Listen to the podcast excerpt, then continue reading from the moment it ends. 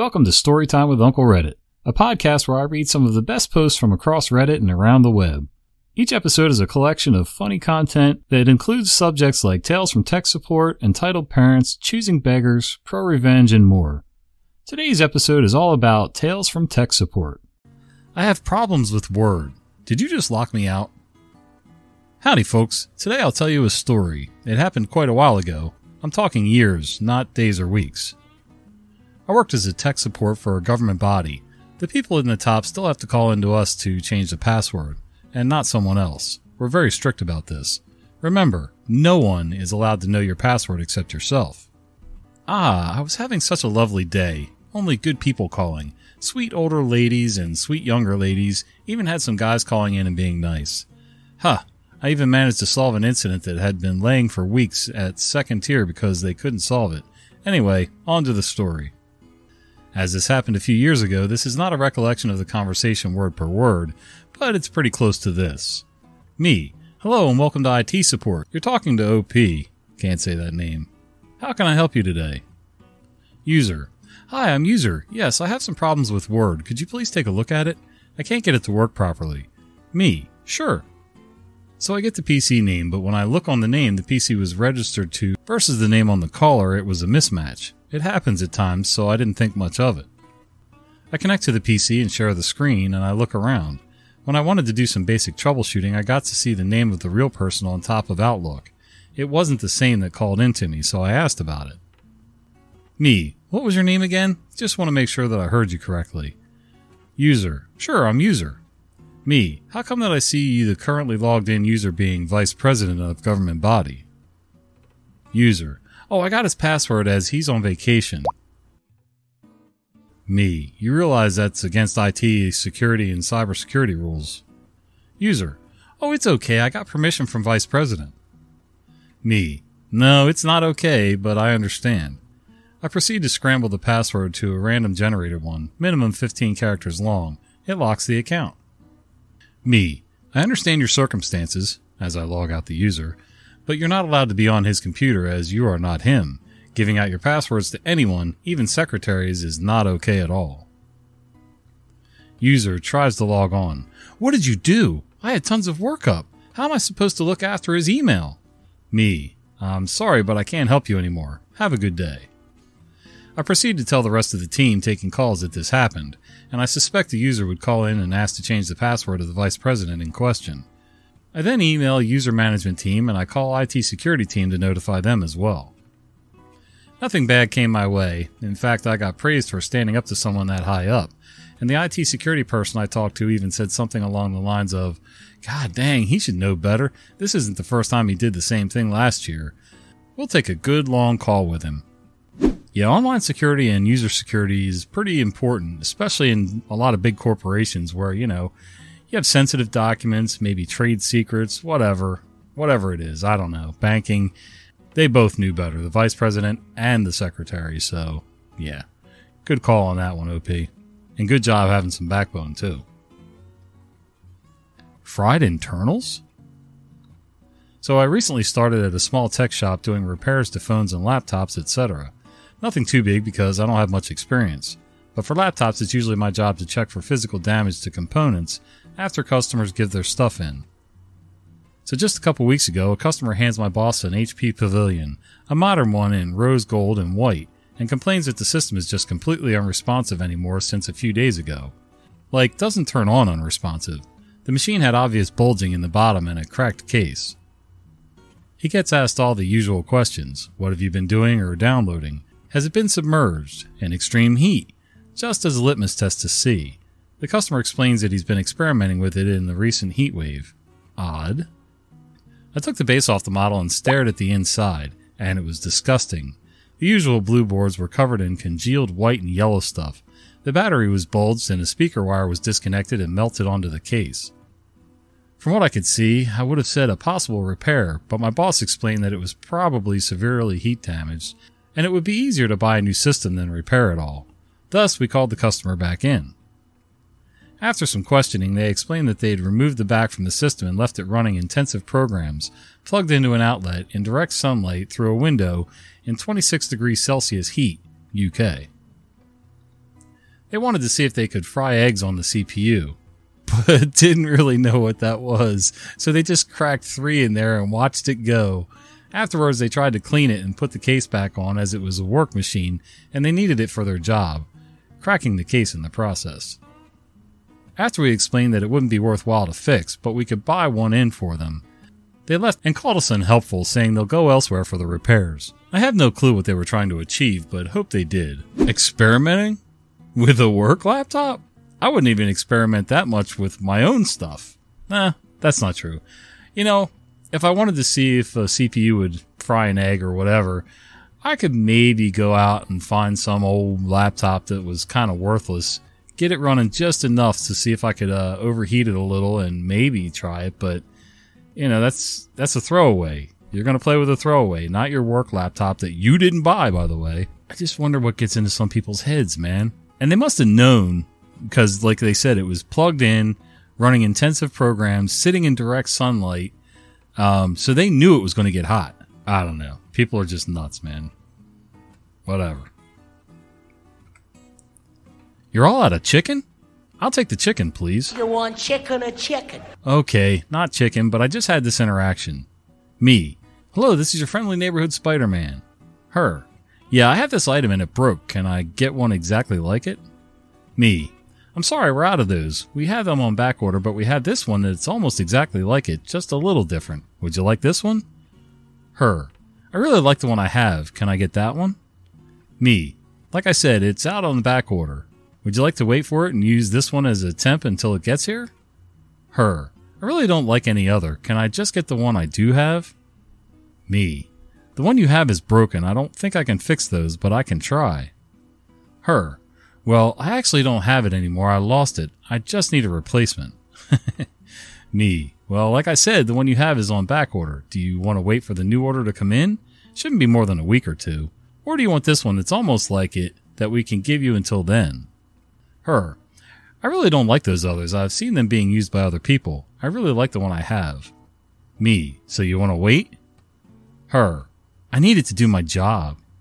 Me. So you want to have the other just until the replacement? Her.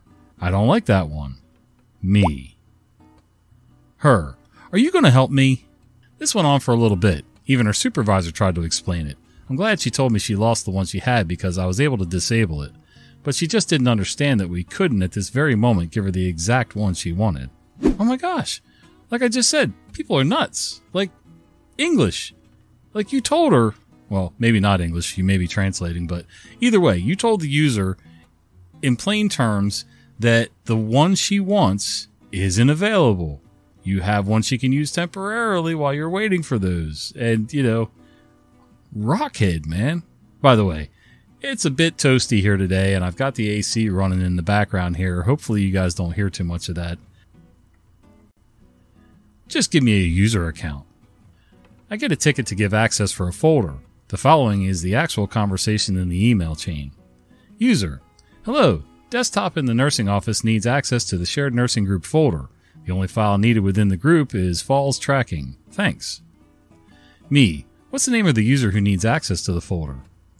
User, this is a general folder for the team to have access to. No specific user, but you can use my name if that helps. Me, in order to give proper access, I need a specific username to give access to. Does this user have their own user account, or do they use a generic sign in such as insert generic account here? User. The supervisors have their own account, but it will also be utilized for our summer youths and volunteers to assist. Please use my name to set it up.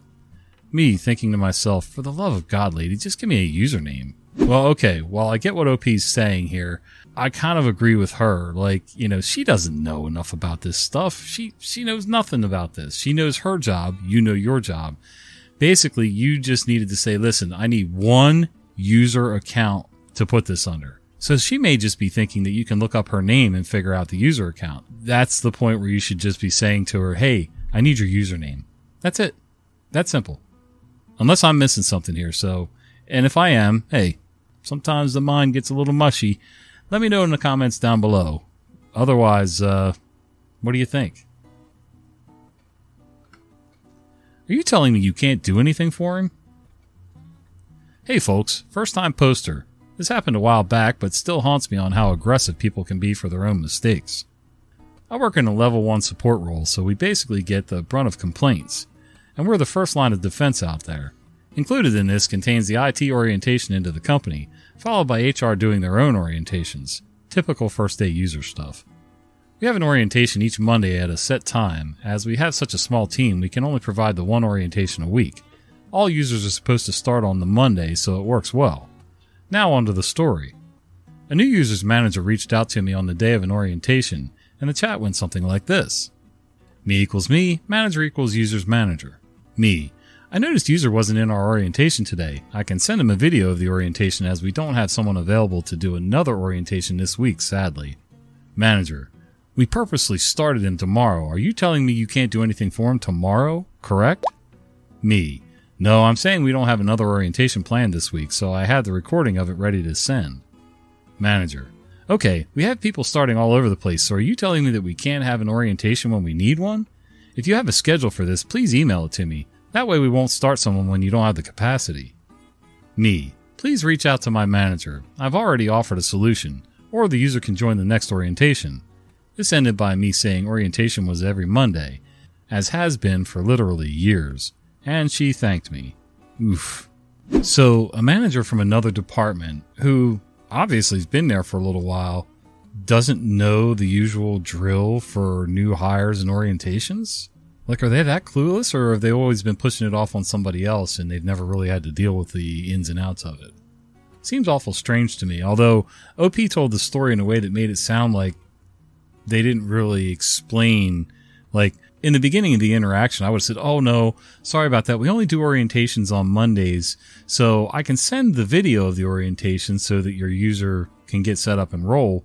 Um, but otherwise, yeah, we only do them. I'm like, I would have said that right up front just to avoid a lot of the back and forth, but it does make for a better story the other way, I guess. My computer won't boot anymore after you upgraded the RAM. Years ago, I was making a living doing house calls to fix PCs. I had this client that lived way up in the mountains. I did about five jobs for him prior to this call. The last one was just installing more RAM, upgrading Windows, setting up Outlook for him, and some other simple things like that. The next day, he calls me and says his computer won't boot anymore. It turns on, the Windows logo comes up, then it shuts off. I ask all the normal questions, and I'm not getting anywhere, so I decide to head up to his house to fix it in person.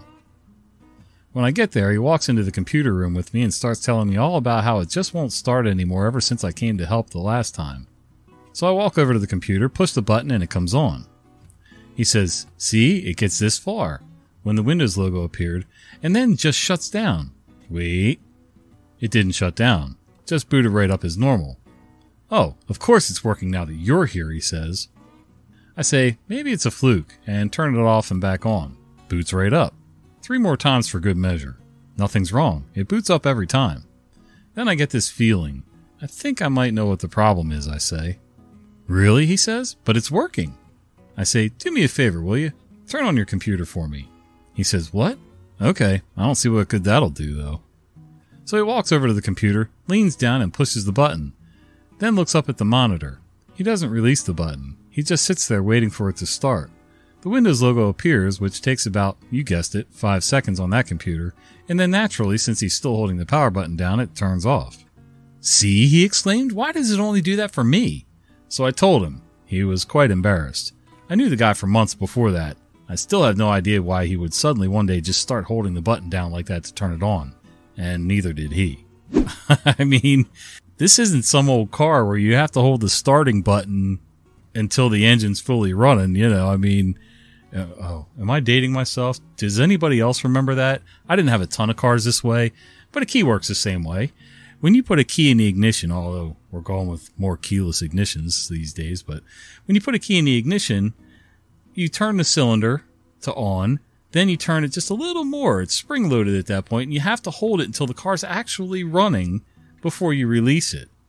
And uh, it used to be you would turn a key to on, and you would have a separate button on your dash that you would push hold that until it got started, then let it go. But uh, yeah, it's a computer, man. Like you know, push and release. It's that it's that easy, really. A long, long time ago, I used to do a little bit of the same thing that this guy does.